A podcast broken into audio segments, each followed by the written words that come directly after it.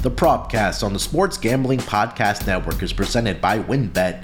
WynnBET is now live in Colorado, Indiana, Michigan, New Jersey, Tennessee, Virginia, Arizona, and coming soon, Louisiana. From boosted parlays to in game odds on every major sport, WynnBET has what you need to win. Sign up today, bet $10 and get $200 in free bets. Download the WynnBET app now or visit WYNNBet.com and start winning today. Roster brought to you by PropSwap, America's marketplace to buy and sell sports bets. Use promo code SGP on your first deposit to receive up to $500 in bonus cash. Head over to PropSwap.com or download the PropSwap app today.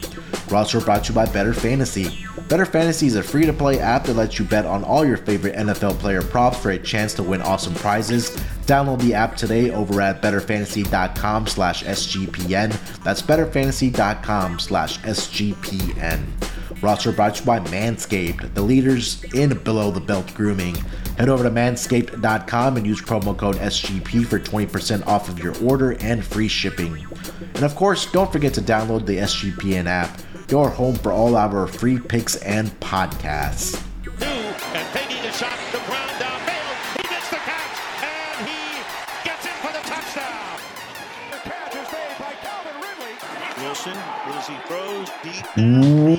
Welcome everyone to the Propcast, part of the Sports Gambling Podcast Network. It is Wednesday, January 26th, currently 1237 on the East Coast. And joining me to break down the NBA player props for this Wednesday night schedule, it's my main man, the man that does it both on and off the court for SGPN, Scott Reichel. Scott, how you feeling this Wednesday afternoon, buddy?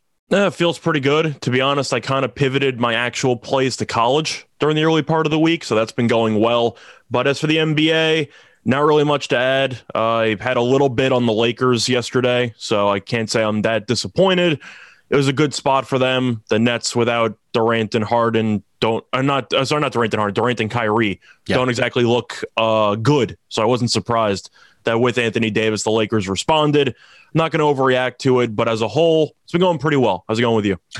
Yeah, it's going pretty well. I know we had some discussions offline yesterday, and uh, when I recorded the pod with uh, Zach on uh, Monday evening for the Tuesday games, um, we're leaning towards the Nets. But then I also told you I kind of dug more into it, and then you know you've been harping on this when we talked about the Nets that there's not much around this roster outside of the big three, and especially when you don't have two out of the big three, there's going to be a significant drop off. So I got on the Lakers, and then also was on the Spurs last night as well, um, just because it, it always feels good to know when to fade your team in the right spots. And I think both of us were spot on with that yesterday. So uh, put a you know separate bets on them, also parlayed together. So that was a pretty good night as well for um, as far as sides.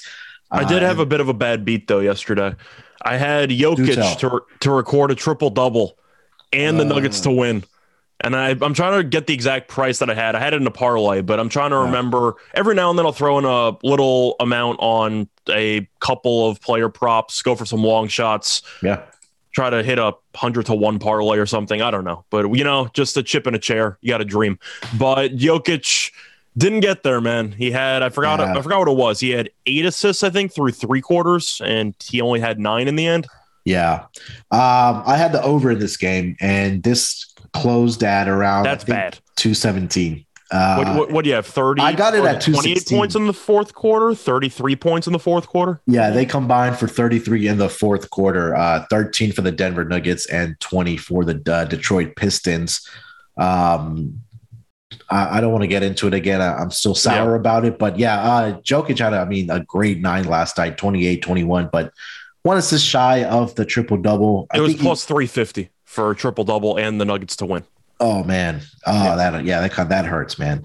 Um, and especially, I think tonight might be a night where you might want to be right back at it with uh, Jokic and the uh, the triple double and the Nuggets to win. But um, Well, I do want to ask you something though. Yeah, Since you, go ahead. we both had action on the game. Did you watch any of that game, or were you watching the Lakers Nets game? I was actually wa- I caught the tail end of this uh, Pistons and the Nuggets game. I didn't like. I watched like the final minute just because I needed the over. I was like, what the hell is going on? But Mhm.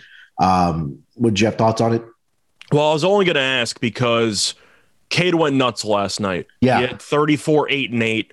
And I know Mobley is the favorite, as he should be, to win Rookie of the Year. Mhm. I don't want to turn this into a full Rookie of the Year conversation, but since it is the propcast, I want to ask Yeah. Do you think that Cade is now undervalued when it comes to looking at his Rookie of the Year price?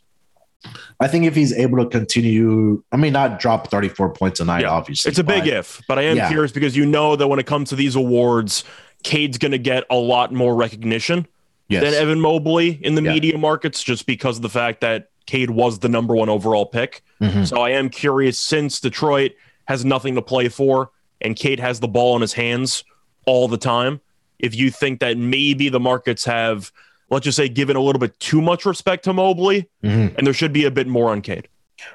I think so. Um, especially like you said, like that they have nothing to play for, but he's been consistent over the last two months here. Uh, Mhm. exactly averaging 17.9 points per game, uh, shooting well from the free throw line. Uh, No, no, I would give it to Mobley. Like Okay, I, I don't yeah. think it's a debate right now, but if you want to make the argument trying to find a value play right around the All Star break or a little bit before it, I do think taking Cade.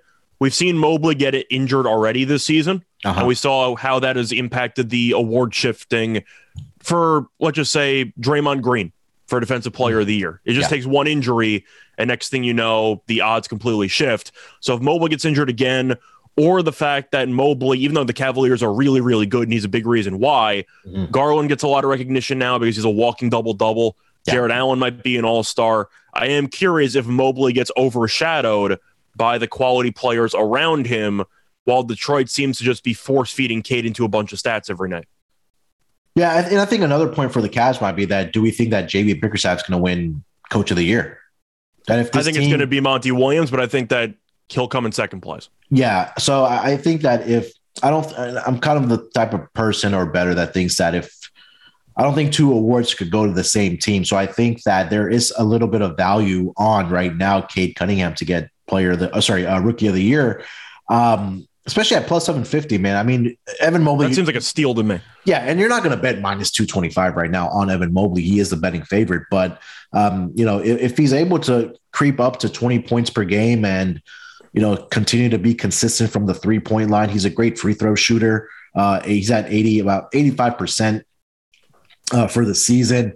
He's shooting, what, 38% from three point land, 40% last month. So, Mm. I think the value is there. The conversation is there for him to, to grab some value there, especially with Mobley now upwards of minus 220, minus 225 as rookie of the year. Yeah. So, yeah, I yeah, think Cade, Cade right answer- now, Yeah. yeah, he's Uh-huh. averaging 16, 5, and 5. Yeah. Of course, there's some decimals in there, but still rounding Mhm. rounding down to the whole number.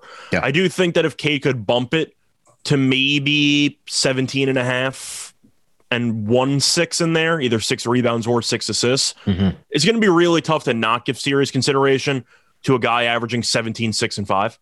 Yeah. I, I just feel like you'd automatically have to be in consideration. Now, I know his field goal percentage is awful. He's shooting 40.8 this season.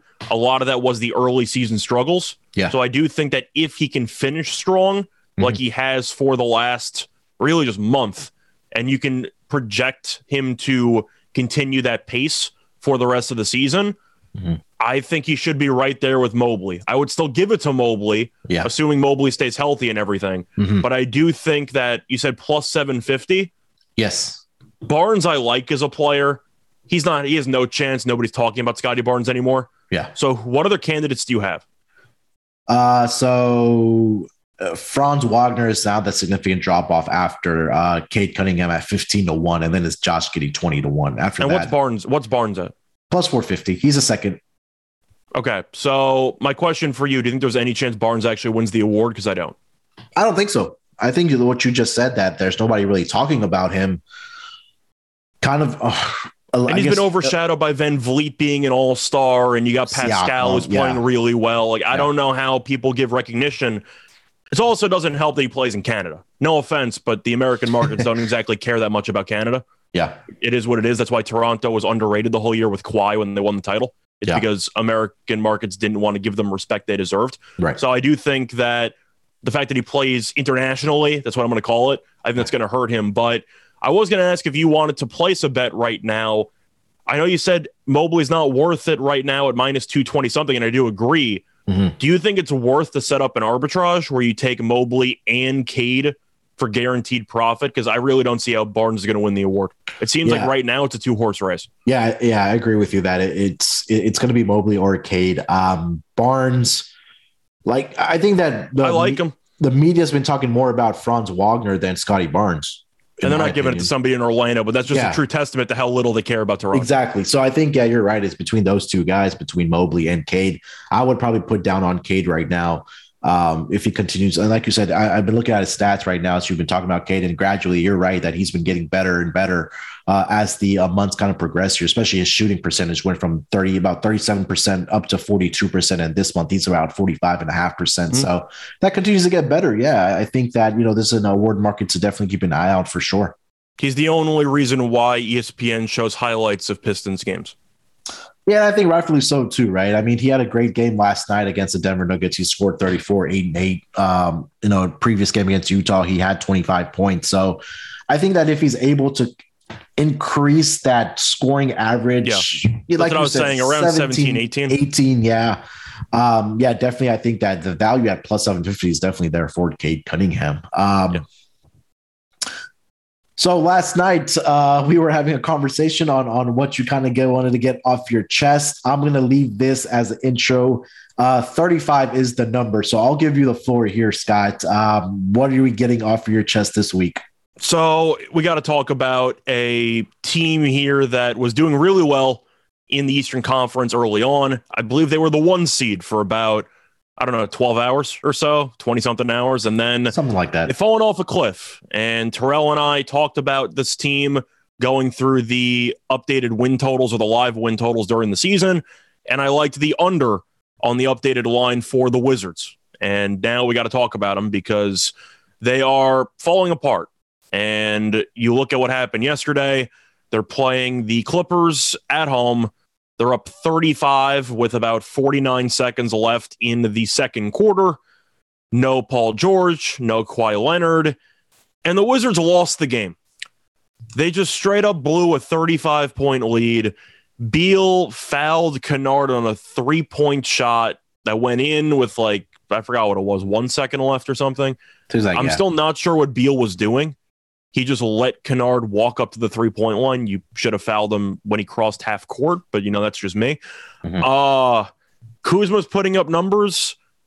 The issue for me, which I'm sure people will get a bit offended by if you're a big Bradley Beal guy, I don't know if he's a winning player.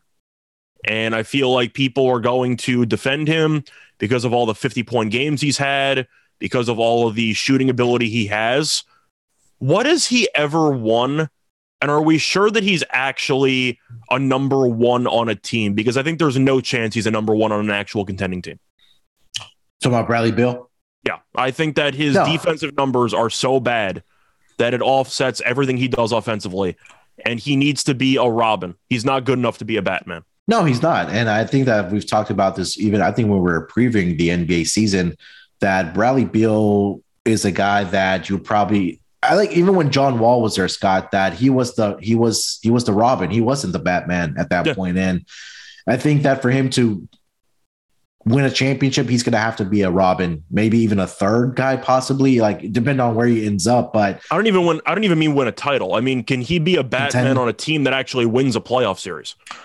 no, I don't even know. I don't think so. I don't think so. Um, uh, look, Bradley Beal is a great player, right? He, I think that top. I, I think that he is a top twenty-five player, but I don't think he is capable of. I don't think he makes his teammates better. Yeah, and I think that he's a he's a good Robin, maybe to a guy next to like Damian Lillard. You know, so I'm just throwing names out there. I think Mhm. that's the type of guy that he would have to be next to for him to be. I would take um, the overs if they were the backcourt for yeah, yeah, for sure. And I agree with you that yeah, he's not he's not going to be the the Batman to a team to win a playoff series. I think that for the rest of the team, Kuzma's been great. I don't Mhm. know if you want to keep Kuzma or you want to blow the entire thing up and flip him. This is probably the highest trade value that Kuzma's ever had. So I don't Mhm. know what you can get for him. Easily a first. The question is, can you get multiple picks? You might be able to. I really don't know. It seems like Kuzma is really the perfect stretch four in today's NBA, just how and how he's rebounding the ball. Yeah. But you're looking at Beal, and every single game he'll drop 25 to 30. We know that he has the ability to average 30 points per game for a season, Mhm. but he's had injury issues in the past. It hasn't been as common recently, but that it, that is always a concern. And if he's not going to drop, let's just say 30 plus points a game, which he kind of needs to to even be, in my opinion, a top 25 player, I think he's an elite scorer in the NBA. When you say he's a great player, I don't know if he actually is because he's quite one dimensional. Defenses wins you championships, as they say, right? And I think that Well, it's also passing and rebounding. I mean, he's a great scorer. That's pretty much it. Yeah, that's pretty much it. And we've seen like consistently throughout his career where he's been able to average what 20, 20 plus points in every single season that he's played. But I think a true Batman, like you you mentioned, makes his teammates better, or you know, is a great passer as well uh, as a leader. And I just don't see that from Bradley Beal, right? I think that the, the, the biggest question for Washington is going to be what direction do they kind of want to go in? Because I, I think that Terrell hit the hit the nail on the head at the beginning of the season where he said that hey, they just kind of put together a squad to pick, but uh, play some pickup basketball like in a random gym. That that's what it kind of feels like between, uh, or sorry, for the Washington Wizards. So I think when the offseason kind of comes around, it's going to be they got to figure out what direction they want to go in. Whether that's going to be on the back of Bradley Beal, do you want to trade him? I mean, we've heard other trade rumors come across for the Washington Wizards on players that are available for trade. Like they have this youth movement with like Mhm. Rui Hachimura and da- Deni Avdija, Kyle Kuzma. You could throw in there. Is that the direction you want to go? And then are you gonna gonna trade Bradley Beal, Montrezl Harrell to some of the older veterans on this team? So I think that's the biggest question right now for the Washington Wizards. Well, if you were GM, I'm assuming you would probably trade Beal in the offseason, right? Like, Yeah. I don't I don't know what the point is of keeping him. Beal Right. still has a lot of recognition and a lot of cachet. He could probably get you two firsts. I think one Yeah. team would gamble a playoff contending team. It mm-hmm. might be back end of the first round. Yeah. But you'd still get draft capital. And I do think that if you're the Wizards and you know Beal cannot be your best player if you're going to compete for anything or even just make it to the second round, then you have a hodgepodge group of guys who I agree are kind of like a pickup basketball team. They're a talented pickup basketball team, but there's really no cohesion involved. Yeah. And I do wonder if there's no real immediate future. You have a first year head coach in Wes Unseld Jr., who I think is pretty good despite the choke job yesterday. Mhm. What's the point? Wizards are going to have to go through a serious rebuild within the next couple of years. It feels that way, which is why you've started to see a bit of a youth movement. Mhm. How does Beal fit any of those plans? He does, and I think that this he, Beal has been over the last several seasons, Scott, a, a very hot name that's been in true trade rumors, but he's always came out and said the right things that he wants to stay in Washington and, and be in Washington. I think it's going to come to a point where either he's going to have to make that decision or the front office is going to have to say we're going to go in a different direction that we want to have this youth movement that we have, get draft picks and let you go win a title or be at least get into the playoffs with another team and trade you and try to get more draft assets, whether like you said, that's either if it's back into the draft or or wherever that case might be. So I think that it's not too shocking or or bold prediction to say that this might be the last season for Bradley Beal in a Washington Wizards uniform. I think loyalty is a great thing, of course, for superstars to have when you're a franchise that's a bit of a small market. Yeah. Well, I'm thinking of, for example, you mentioned the backcourt. We joked about the defense. Damian Lillard. And Yeah. Portland, of course, is grateful that he's been so loyal over the years. He hasn't tried to pull an AD and force himself out when it was kind of a, I don't want to say it's kind of a, just a rude move to do, but Yeah. you know, it is what it is. But at some point, you got to just realize what you have. And you can look at Portland for comparison.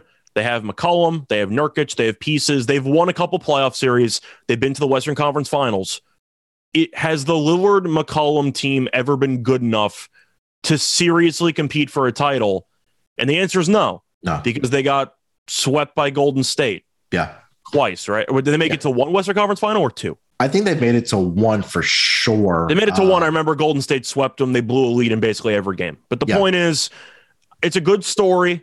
I think that it's nice when athletes don't just jump ship to to ring chase. mhm. But if you're the franchise and the player wants 40, 50 million dollars with the increasing salary cap, and he's not going to help you actually win a title because your team's just not good enough and you can't attract enough quality free agents to surround him with elite talent, then what's the point? Yeah. Do you think a backcourt of Bradley Beal and Damian Lillard makes sense, or is there a trade to be had there? I don't think it would make sense for either team just because I don't think defensively they'd be good enough to win a championship either. Plus, Lillard's up there in years. Yeah. So that would take a pretty big risk to acquire him with a couple years because if you end up acquiring Lillard and you put him with Beal, if it could go south really quickly.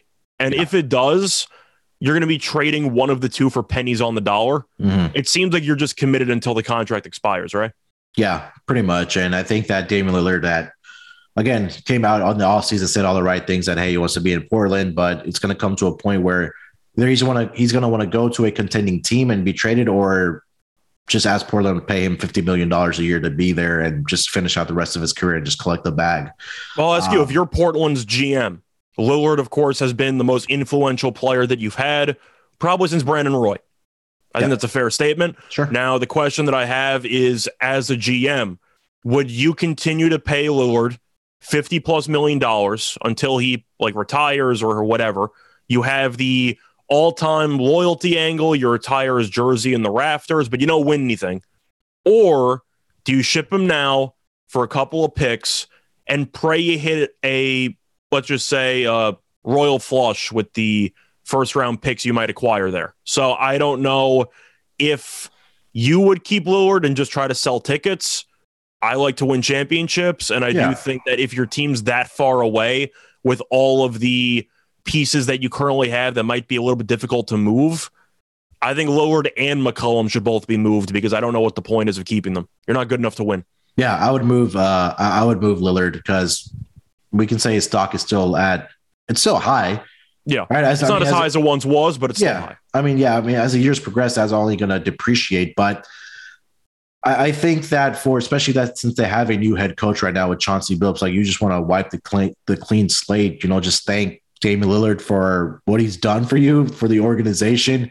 He- Do Lillard and Billups even get along? Because I know that Lillard promoted the hiring of Billups during the offseason. yeah. It looked like they hated each other during the entire season. It looks like the entire team didn't really like Chauncey Billups, I'm being honest with you.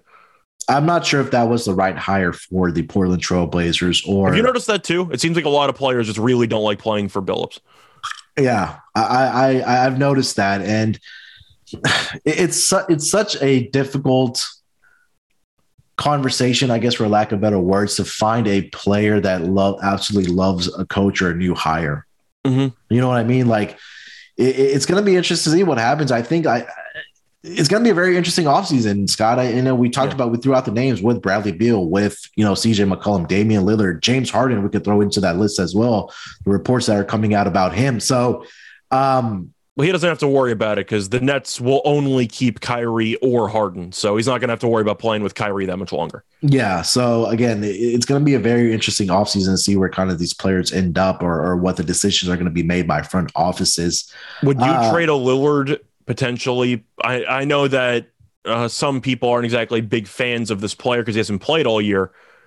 Would you trade Lillard or McCollum for Ben Simmons? He's a lot younger. I think you kind of have to because of the age, right? That's what I was saying. Because Portland, I'm making the argument they might need a full rebuild.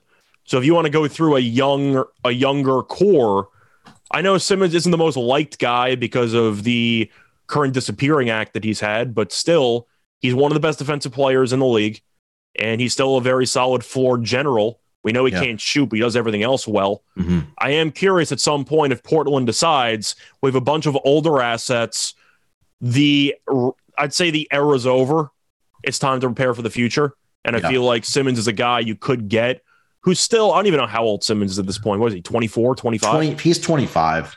Okay, so he still has a bunch of years left before potentially even reaching his prime. Yeah. That seems like a pretty good spot where you could get a Simmons and make him look really good or even just keep him and see what happens and maybe flip him a couple years down the road. But I do think it's worth mentioning. Are you Yeah. that low on Ben Simmons, by the way? I know the personality wise, you know, he's not exactly a guy you'd want to deal with because it seems like it's either his way or he just basically rage quits the operation. But I am curious if you think that he might be worth trading for if you're Portland because the older core is clearly not going to cut it anymore. Yeah, I think number one for Portland, that obviously you do get a lot younger with Ben Simmons and, and the youth movement that you have there. For me, about Ben Simmons is I'm throwing it out there. Yeah, I, I'm I'm I'm not a Ben Simmons. Look, defensively great player, but it's a jump shooting league. And Yep. when you're one of your one of your two best players, I'm talking about Philly right now in Ben Simmons, that number one, he can't make a jump shot, he can't hit free throws. That doesn't equate to me as a number one or even a number two guy on a roster, right? Like Can you use him as like a small ball point five? Like a is a Draymond Green? possibility? Like he's he's like a Draymond, or even a LeBron. I can't compare him to a LeBron, but you know what I mean. yeah, Smaller yeah, yeah. lineups. Can he play a five?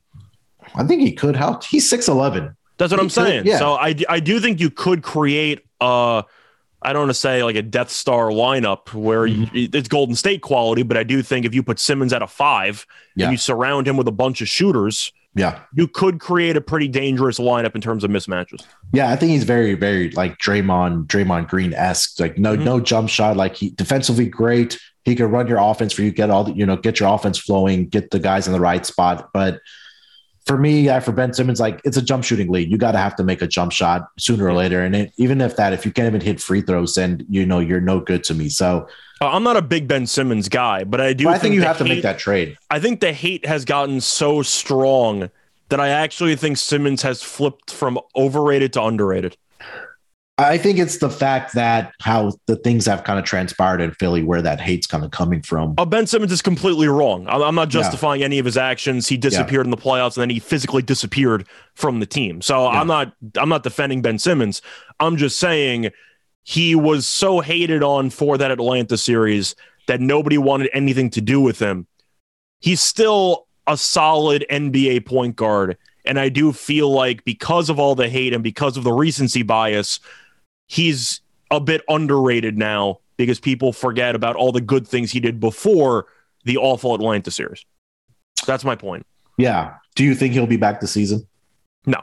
I think Simmons is done. I don't know why he would come back because Philly, with Embiid potentially winning MVP, doesn't look like they've really missed him that much. Yeah. Now, do I think Philly's going to win the championship? Of course not. No, No. they don't have enough talent around him. Yeah. I don't even know what assets they have when it comes to creating a better supporting cast unless they actually find a way to ship Simmons off, Mhm. which is not going to happen. Nobody's going to take him midway through the season. Yeah. And I do think that Philly's kind of just stuck and hoping Embiid can carry them somewhere. Yeah. Probably the second round. Mhm. But are they going to beat Milwaukee in a playoff series? No. Are they going to beat Brooklyn? Maybe. I don't I don't know. Will they beat Miami? I'd say no. I think Miami's too good. To, I think Miami's too good, too well rounded. I think Philly's probably the third or fourth best team in the Eastern Conference. But do I think Simmons coming back would make them a title contender? No. So I don't really know what you do if you're Philly. Yeah, again, another player to add to that list for the offseason moves uh, with Bradley Beal, Damian Lillard, CJ Well, that's why I James brought up Harden. Simmons because So- you mentioned all the names, but Simmons, Yeah. of course, is one of the main names. Yeah, 100%. So I think that uh, right now for Philly, it's all going to be about getting Joel Embiid the MVP. Like, you know, you're not going to Yeah. be able to make any, you know, noise in the playoffs. Maybe you get Do you think if round. Simmons comes back, they're good enough to actually win a title? Because I definitely No. do not. No. I mean, they had him last season and Atlanta beat him.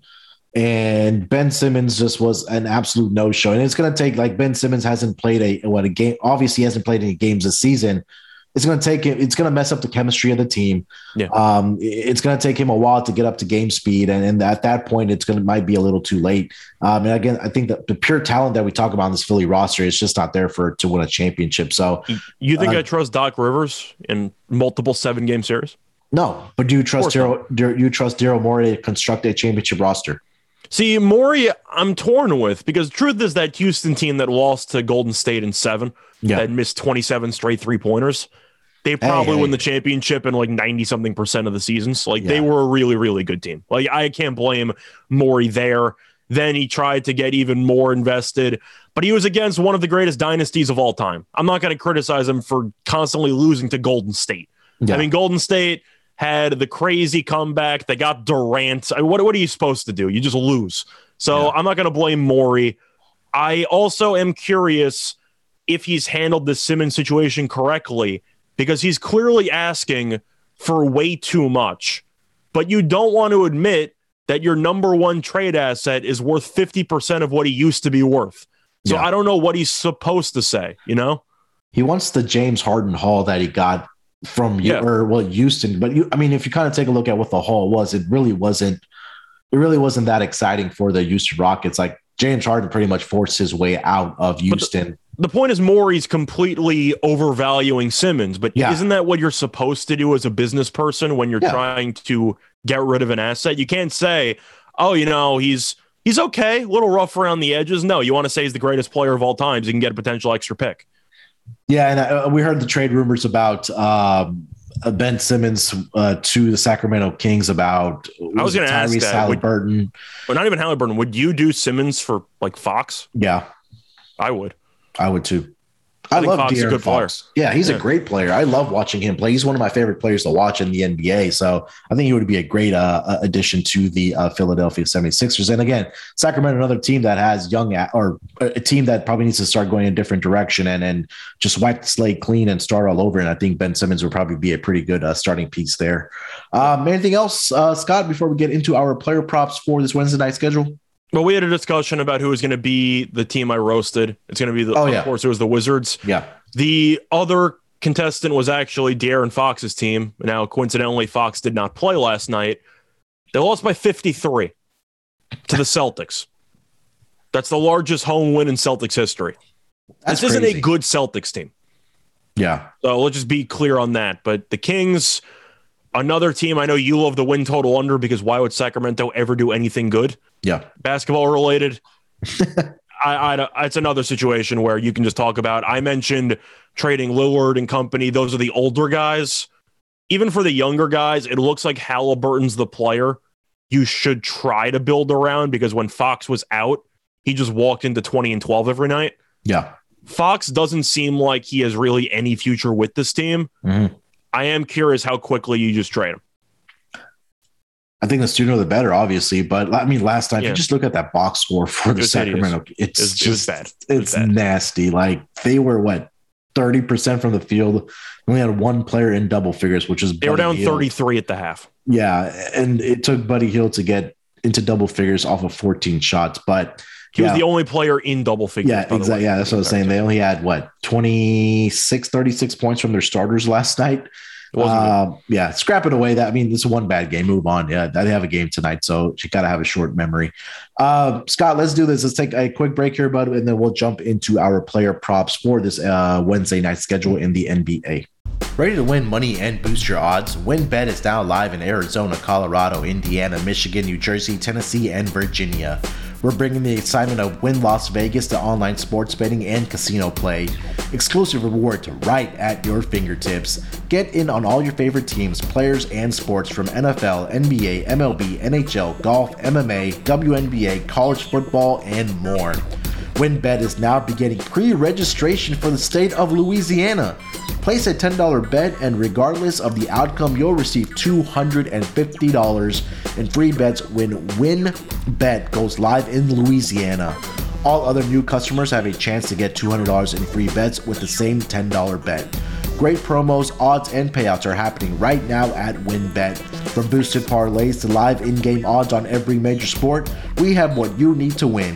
Bet big, win bigger with WynnBET. Download the WynnBET app now or visit WYNNBet.com and start winning today. We're also brought to you by Manscaped.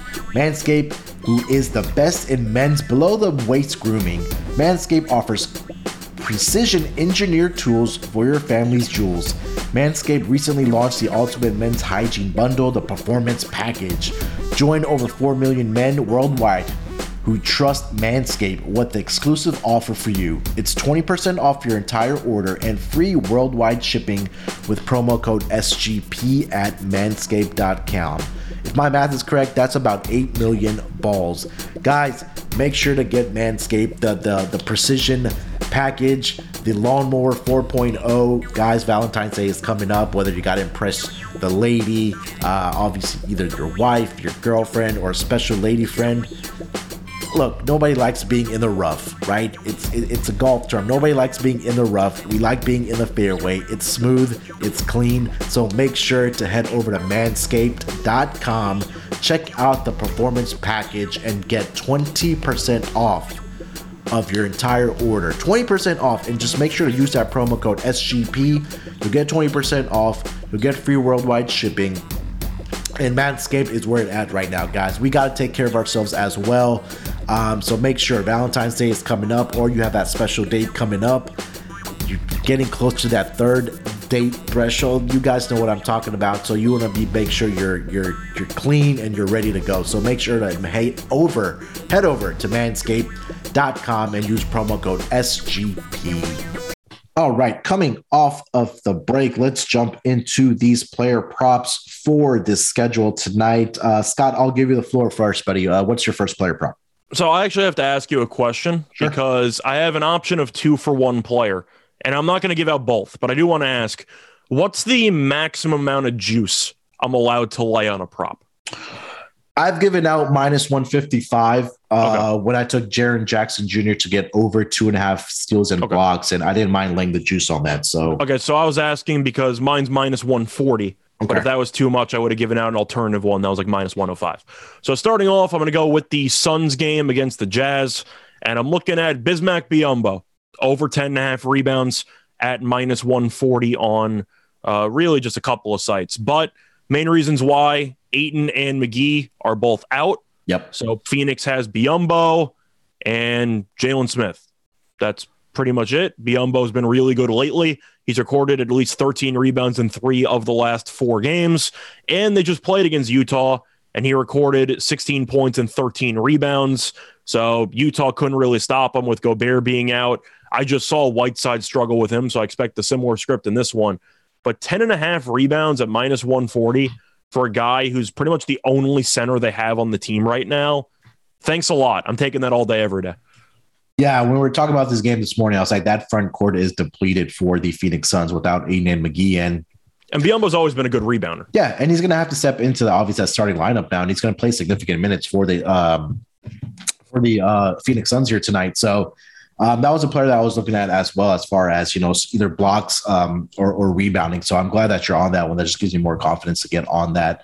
I might Um, look for an alternative if I can find even Yeah. like a 14 plus rebounds or 15 plus rebounds. I do think Biyombo could be in line for a huge game Yeah. because he's been hovering around 30 minutes. Mhm. If he gets boosted because he plays well to 34, maybe 35, he's had some 20 rebound games in the past. I mean, it's mostly with like Toronto and company, but still, Yeah. he has the ability.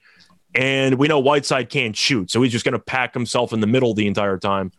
Biyombo really could go for 16 and 16 here. So I do think if you want to look for alternative rebound numbers, you might find a very nice plus price. Yeah, I agree. I think that, like you said, or uh, three out of the last four games for Biyombo, he's gotten 13 or more rebounds um, for the Phoenix Suns, and now and I think he's gonna have to play significant minutes here tonight. Like I said, uh, or you know, both we both said that. No uh, JaVale McGee and no DeAndre Ayton um, for the Phoenix Suns, and I'll stay in that same game on that same team. And um, we talked about this on the NBA Gambling Pod this morning, and I love Devin Booker here tonight uh, to get over 28 and a half points here for the Phoenix Suns. These two teams did match up uh, on Sunday against each other, and um, or sorry, on Monday. And uh, on 35 shots, Devin Booker took. He scored 33. Didn't have a great shooting night. He was only 14 of 35 from the field, three of 13 from three point land. He still scored 33 points. But there's something about um, Devin Booker going up against this uh, Utah Jazz team that he loves to play against. And, you know, like I mentioned against the Jazz, he had 33 in the last game. Previous to that, 31, 35, um, couple of 25, 24 point games. He's also had a 59 point game against them, which was a couple years ago. But I think, again, with all the guys that are out for the um, uh, Phoenix Suns, uh, Jae Crowder's out for this game. Cam Payne is out for this game. So I think that Chris Paul and especially Devin Booker are going to have to play some significant minutes here tonight for the Phoenix Suns. And if he's getting the sh- same shot volume, I would not be surprised if he, he's getting anywhere in the range of 45 to 50 points. And we discussed this at volumes on the NBA Gambling podcast this morning. Um, it's been two years since Kobe Bryant and uh, Gigi passed away. And you know that's going to be talked about a lot by teams and, and, and, and players that, you know, that followed Kobe Bryant very closely, and we know Devin Booker was one of those guys. So I think that he's just going to go out and ball out here tonight uh, for the Phoenix Suns. So give me uh, Devin Booker over 20, let's say 28 and a half at minus 115 right now uh, points for the Phoenix Suns here tonight against the Utah Jazz, Scott. Yeah, we know a lot of players uh, had close relationships to Kobe off the court. Yeah. I, I didn't give out this play, but if you do want to go for another one, mm-hmm. Trae Young, I think, is going to have a huge night against Sacramento because yep. we've seen Young in the past have huge nights on Kobe night, yep. and the Kings cannot guard anybody. So if you do want to go for a long shot, uh, Trae to score 40 or something, I do think Trae could be in line for a huge game. But uh, looking at my second prop, it's going to be in the same game that we've been talking about for the entire propcast so far the Suns and Jazz game. And I'm taking the point god. I'm taking Chris Paul double double at minus 120 because how do I not? I don't really know what more I have to add. He's recorded at least 11 assists in, assists in each of the last four games. He's played at least 32 minutes in nine of his last 10 games. We mentioned how Phoenix is going to be a bit shorthanded. He might have to play more. He just played against Utah, had a casual 27, 14, and 9. Chris Paul, fourth in the fourth quarter, might be a top four player in the league. It's actually just insane how good he is in the fourth quarter of games. Oh, yeah. As a segue, because mm-hmm. against Utah in that game, he was absolutely unbelievable in that fourth quarter. But you're going to give me double double at minus 120 for a guy who's just walking into double digit assists every game. Sure. Give me the minus 120. Yeah, I, I, think we were talking about, or you had mentioned this in the Slack channel when they played each other uh, um, on Monday, and he absolutely just took over in that fourth quarter. It was disgusting. Ball. Yeah. I mean, this guy's just getting better with age, and, and it's just crazy to see what he's what he's able to do, uh, especially in fourth quarters. And let's add like four straight games here where he's had double digit assists. I believe he mm-hmm. leads the league in assists right now. Um, or, I believe so, but he's definitely up there. Worst case yeah. scenario is top three. Top three, yeah. So uh, can't argue against a play with Chris Paul getting assists. Just the high IQ guy uh, for the Phoenix Suns, uh, especially in those fourth quarters. Um, for my next player prop, I'm going to go over to uh, that Memphis Grizzlies and the San Antonio Spurs game here tonight. I'm going to take one of the best players in the league so far this season, obviously Ja Morant uh, for um, the Memphis Grizzlies here tonight. There's another team that's battling injuries. Um, across the board, right? I, still think that uh, Desmond Bane is questionable here tonight. We know Kyle Anderson's out, Dillon Brooks is out, Tyus Jones is also out. So it's going to have to be the Ja Morant show. And it's been the Ja Morant show for the entire season, but in particular over the last four games here. Uh, Ja Morant has scored 35, 38, 33, 25, um, for the Memphis Grizzlies in a previous matchup this season against the uh, San Antonio Spurs on New Year's Eve. Ja Morant scored 30 points in that game. He was 12 of 18 from the field in 32 minutes. They won that game by 13 points. And uh, tonight, I see his number listed at 29 and a half. I think that he's going to get over this number of uh, 30 or more here tonight against San Antonio Spurs, which has been – a team that has struggled a little bit against the point guard position um, over the past several uh, weeks here. Um, let me see if I can filter this down and get you an exact number. Um, they're giving up 22 points, but I think that, you know, especially like I said, with all the injuries, Ja Morant's going to have to step up like he has. So I'm going to take Morant over 29 and a half. And oh, by the way, another guy that's a Kobe, uh, uh, that had a close relationship with Kobe Bryant. So I think he'll go out and ball here tonight for the Memphis Grizzlies. Spurs are also on a back to back. Yeah. Worth mentioning. So, yeah, I agree. Yeah, I think that uh, blowout potential is there, but I think, again, Morant's a guy that could get this done in three quarters, possibly for the uh, Memphis Grizzlies. Let's get to your last one, Scott. What do you got? So, I actually picked a different game for once, so we're actually okay. spreading it around a little bit. I think the annoying part though about trying to wait for back-to-back games is they upload the player props so late. Yeah. That you only have access to like four games for the majority of the time, and then they'll upload the other ones randomly. Yep. But there is one play I like in the Knicks Heat game, and it's really, really obscure, but I do like it. It's Gabe Vincent under two and a half rebounds at minus 120, which sounds nuts because rebounds are kind of lucky, but Vincent has really been terrible at rebounding lately. He's recorded less than three rebounds in each of his last six games. Adebayo, of course, did return to the lineup, so he takes up a lot of space, and he's also averaging 9.9 rebounds per game. And one of the most important parts is the fact that Tyler Herro is supposed to come back off the COVID protocol tonight, which means Vincent should get a lot less minutes because Herro is clearly a better player. So the point is, Vincent was getting a bunch of minutes as the starting point guard with uh, Lowry being out. He was playing 30 plus minutes per game. Now with Herro back, I expect Vincent to get a decent amount of, let's say, bench time yeah. in this game. I think he'll probably be hovering around 25 minutes, maybe a little bit less. But you're going to give me a guy under two and a half rebounds who's gone under in each of his last six games, and Herro's back. He should get less minutes. I got to take the under two and a half. You went uh, you went inside the well to find this one. I only had uh, three games. I had three games on the overnight. I was doing my best. Yeah, no, I mean, if you're going to find these type of gems, why not? I mean, yeah, 100%. Uh, uh, again, I, we talk about, I think the theme kind of has been finding that value in guys that either are, are, are out of the lineup or coming back and, and, and, finding those player props like you just did with Gabe Vincent, especially with Tyler Herro coming back and, and obviously the stats that all back it up. So I can't argue against it here. Um, I'm staying chalky here today. I mean, I've highlighted two star players or all star players. And I got to go with the reigning MVP here tonight, Nikola Jokic. Give me the over 47 and a half points, rebounds, and assists for Joker. I mean, it's going to be a bloodbath. It, it's going to be, uh, yeah. It, this guy should have his way tonight against the uh, interior of the Brooklyn Nets or lack thereof. I mean, last night against the Detroit Pistons, 28 point. We talked about it 28 points, 21 rebounds, nine assists.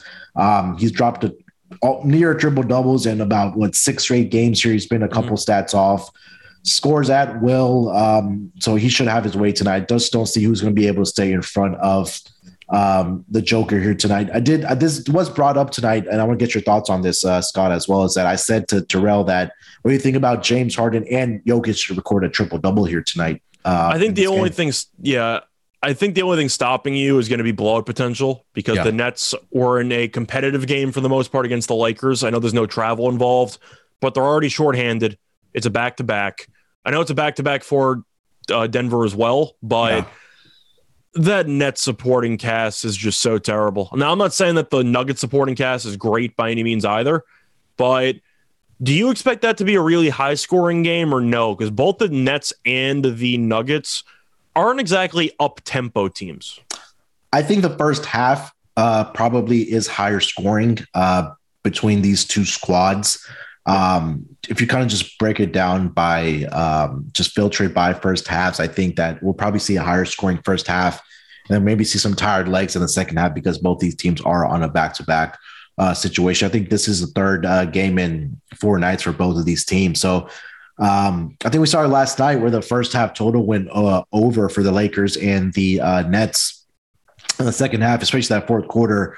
For both of these teams, really scored down. 32 points scored combined in the uh, Nets game, and then 30. What it was 33 for the Denver Nuggets. So I think the scoring will probably happen in the first half for these teams. I think that's the concern is that you're looking at a second half with tired legs.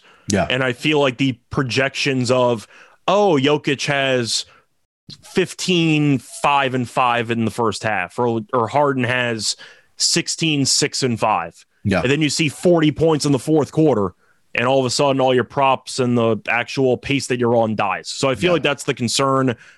You talk about a two pick parlay for that?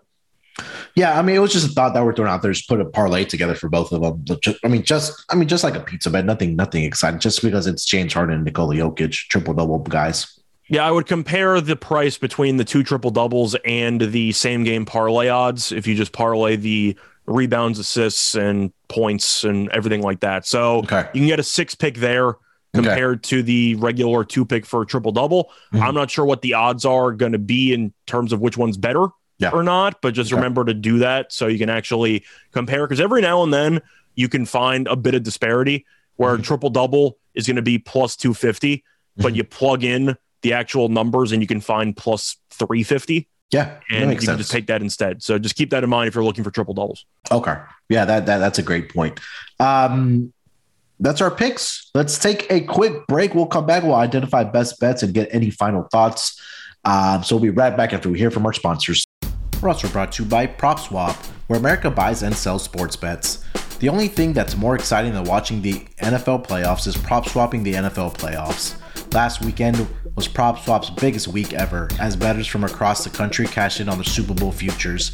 Like Zach from Colorado, who sold a $100 150 to 1 Super Bowl ticket for $1,500. Zach locked in his profit when he turned his $100 bet into 1,500, and the buyer got better odds than any sports book.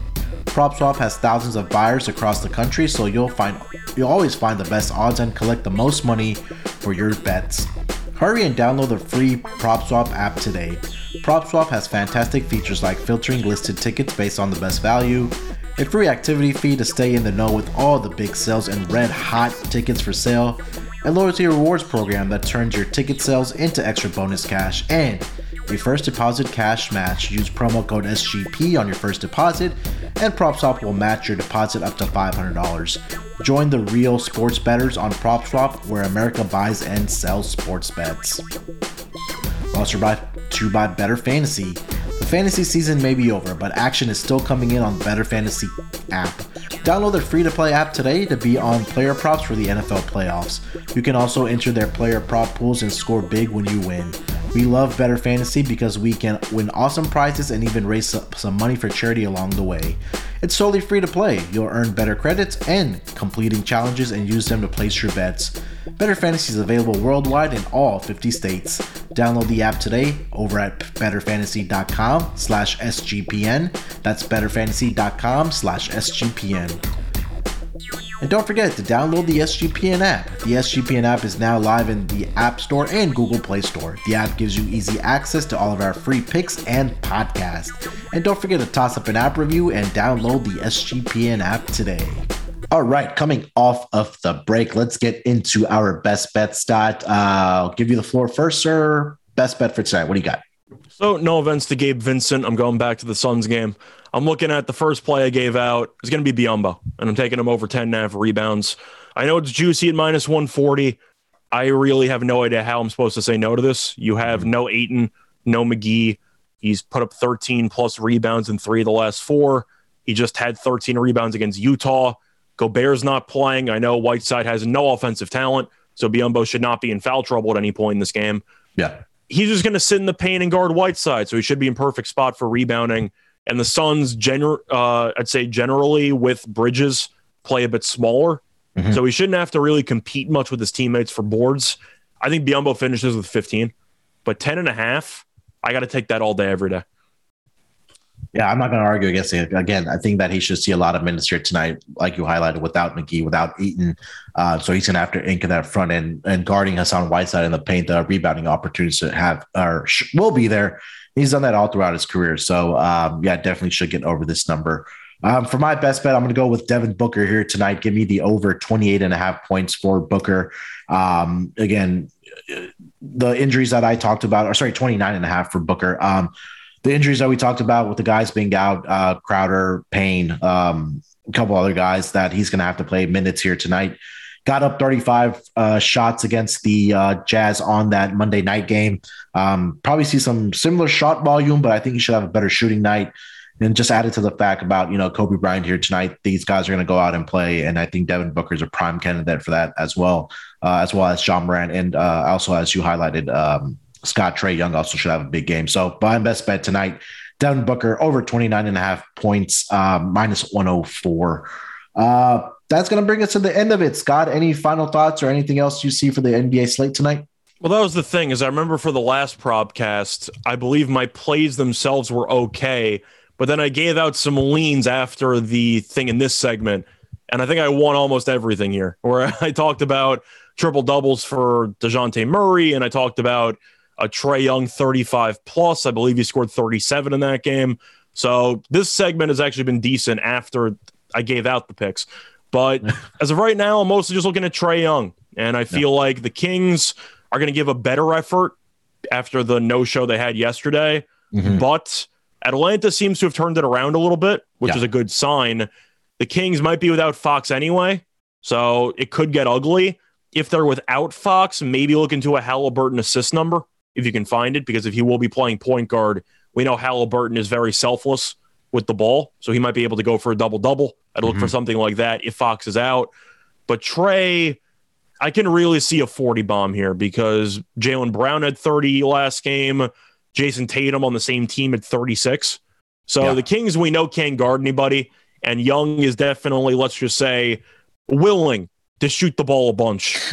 I think there's a good chance Young can go for 35 or 40 in this game. As I said in the last game against, uh, I'm trying to remember who they were playing against. I said that.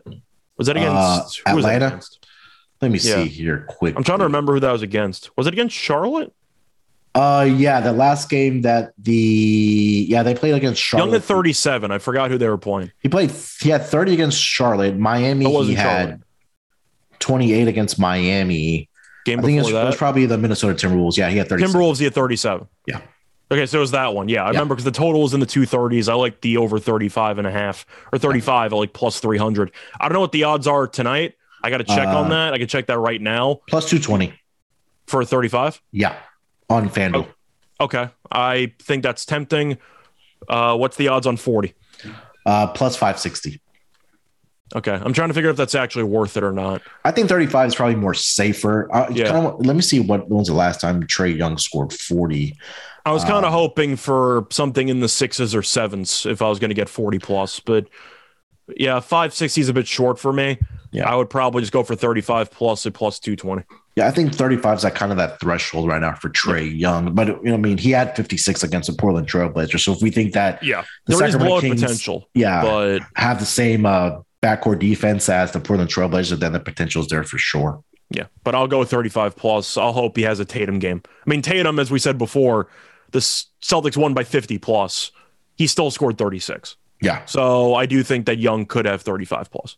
yeah, 100%. I agree. Uh, I'm going to try to put some parlays together here with these uh, plus odds or just play them straight up with just buying up the numbers for Devin Booker, John You doing? Yeah, you're doing a Kobe parlay. Yeah, and we had talked about this morning, and uh, well, Terrell kind of led me to this uh, about the Kobe parlay with those three guys. So, um, yeah, we'll see if we can get some nice juicy numbers out here for tonight.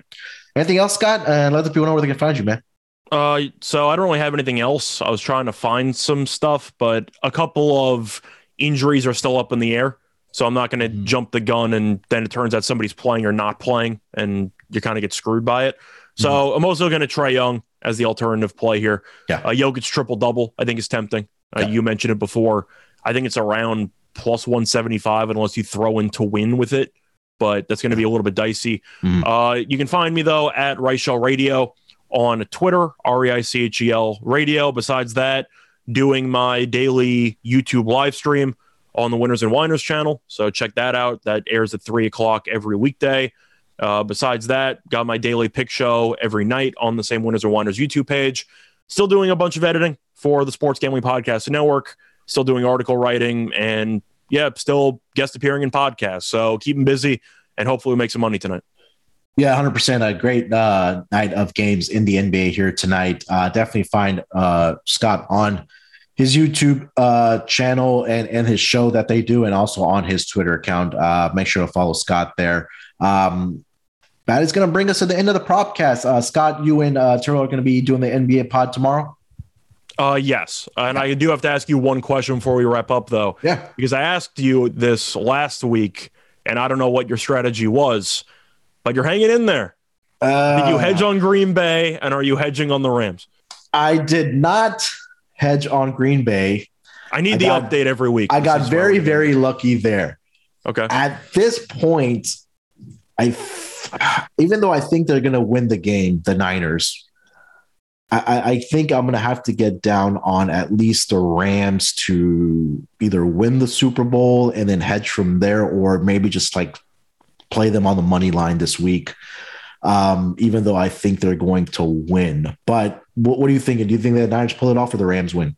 I think it's it's a really tough call because the Rams on paper are better, Yeah, but of course McVay's been owned by Shanahan Yeah. for pretty much the entire career that they've Yeah. had. So it's tough. I still don't exactly trust Jimmy G. Stafford played really well against Tampa, but the defensive line in particular for the 49ers absolutely destroyed Stafford in that week 18 game yeah, which is why the second half completely fell on its head. I expect to be really competitive. I th- really think it's a tough call because it's the third matchup this season between this team between the teams. It can go either way. Boy, uh, it's really a tough call because on one hand you want to let it ride because Yeah. it is the Sports Gambling Podcast Network, but on the other hand, it's your money and you want it now. So it's it's up to you, man. I think you can go either way. Yeah, I'm gonna dig into a little more, but um, I, I think I, I'm gonna have to uh, hedge it at, at least to cover my initial investment. Okay. Um, of what I put down on some of these futures. So uh, now my question for you is yeah, would you be willing to gamble as a hedge on some look ahead Super Bowl lines, or is that too premature? I think the NFC is probably gonna no. Well, without Kansas City there, I'm assuming we're penciling Kansas City in, but if Cincinnati shocks the world oh, and beats Kansas City, I'm assuming you expect the Niners to beat the the uh, the Bengals. yeah, So you wouldn't hedge that anyway. no, So would you do a look ahead line right now and take Kansas City over? Because I know that FanDuel and some other books have posted look ahead lines already. Of course, if that matchup doesn't happen, you Mhm. simply get your money back.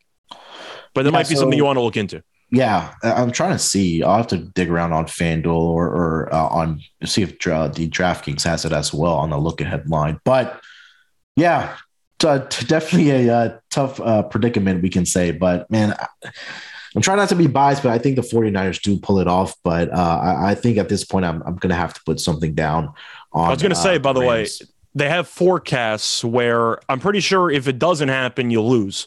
Mhm. But if the Chiefs beat the Niners right now, it's plus 430. I think they're not. Yeah, yeah, that's a good number.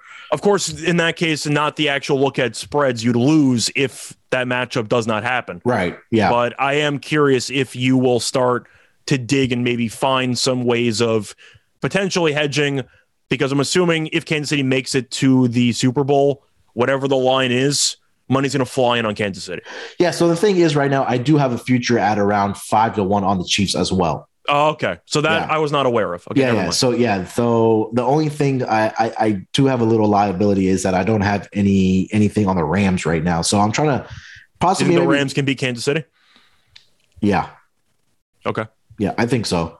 I think the thing with the Patrick Mahomes is going to be is that if you're able to generate some type of pressure to out on him like Tampa Bay did last year, I think that you have an opportunity to beat them. And if we get the rematch between the Niners and the uh, Kansas City Chiefs, do I trust Kyle Shanahan not to fuck it up for a third or fourth time? I'm not very confident on that. But See, you should be rooting for that because if the Niners and Shanahan blow it again, that means they're winning in the fourth quarter, so you can hit the eject button. yeah, or just have to take a live bet on Yeah, a live hedge. They're up 14. You're like, I've seen this before. Give me the Chiefs money line at like plus 300. Yeah, that'll be a good number to uh, dig around for for sure. But yeah, uh, if I hedge anything, uh, I will put it on my Twitter. If not, we will discuss it again next week when we know who is going to be in the Super Bowl. But with that being said, guys, thank you so much for joining us on the Propcast today. Um, like I said, Scott and Terrell will be back for the NBA Gambling Podcast tomorrow.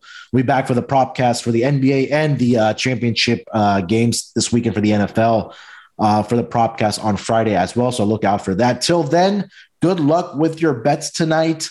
Uh, let's break these books off and let it ride.